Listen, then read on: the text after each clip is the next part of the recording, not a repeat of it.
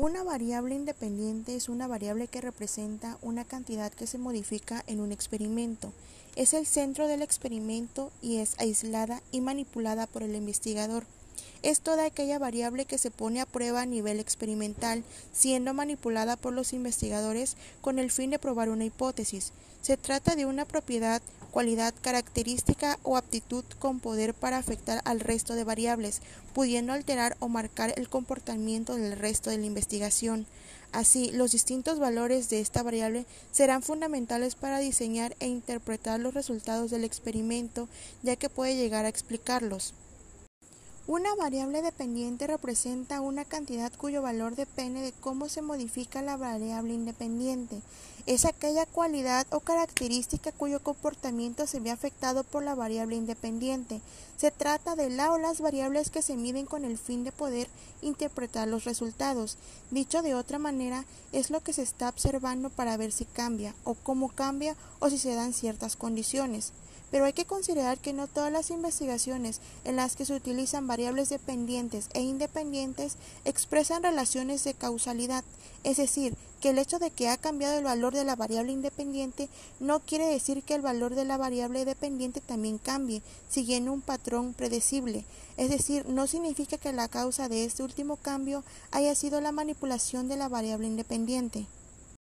Al proceso de asignar un valor numérico o una variable se le llama medición. Las escalas de medición sirven para ofrecernos información sobre las clasificaciones que podemos hacer con respecto a las variables. Cuando se mide una variable, el resultado puede aparecer en uno de cuatro diversos tipos de escalas de medición, llamadas nominal, ordinal, intervalo y razón. Conocer la escala a la que pertenece una medición es importante para determinar el método adecuado para describir y analizar esos datos. Escala nominal. Esquema de etiquetado figurado en el cual los números solo sirven como etiquetas o rótulos para identificar y clasificar objetos.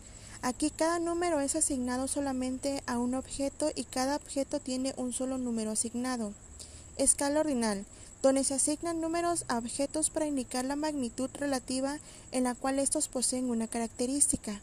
Una escala ordinal permite determinar si un objeto tiene más o menos de una característica que algún otro objeto, pero no cuánto es.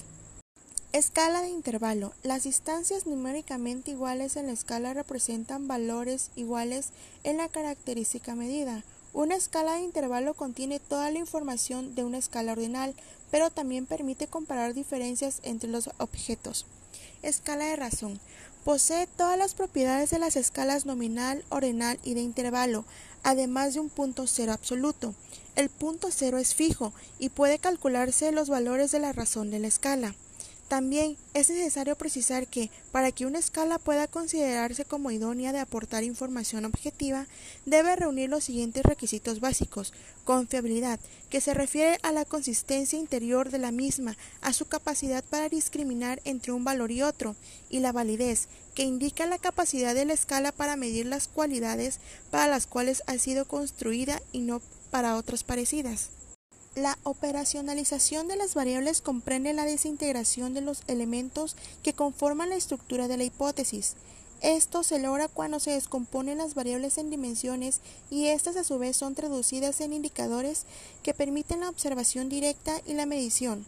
La operacionalización es fundamental porque a través de ella se precisan los aspectos y elementos que se requieren cuantificar, conocer y registrar con el fin de llegar a conclusiones.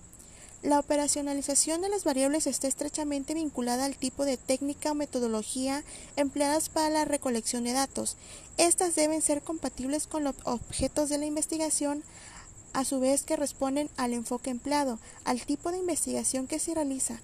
En líneas generales pueden ser cualitativas o cuantitativas. En conclusión, es necesario señalar que lo operacional no tiene valor universal, sino que debe ser actualizado en función de las circunstancias concretas en las que se inserta la investigación, lo que equivale a que un término puede ser definido operacionalmente de diferentes formas según la utilidad actual del término en función de la investigación que se proyecta y las circunstancias que de ella se derivan. La importancia de la caracterización de las variables en una investigación es la forma más útil de categorizar variables como independientes y dependientes. Esta categorización es muy útil por su aplicabilidad general, sencillez e importancia especial en la conceptualización, el diseño y la comunicación de los resultados de una investigación. Una variable independiente es la supuesta causa de la variable dependiente. La investigación llevada al ámbito de la educación tiene un valor al igual que la investigación científica o en otras profesiones. El valor radica en describir, explicar y predecir fenómenos que acontecen en la educación. Al cubrir estos aspectos, la investigación para la educación podría ser aplicada para la mejora de la práctica educativa.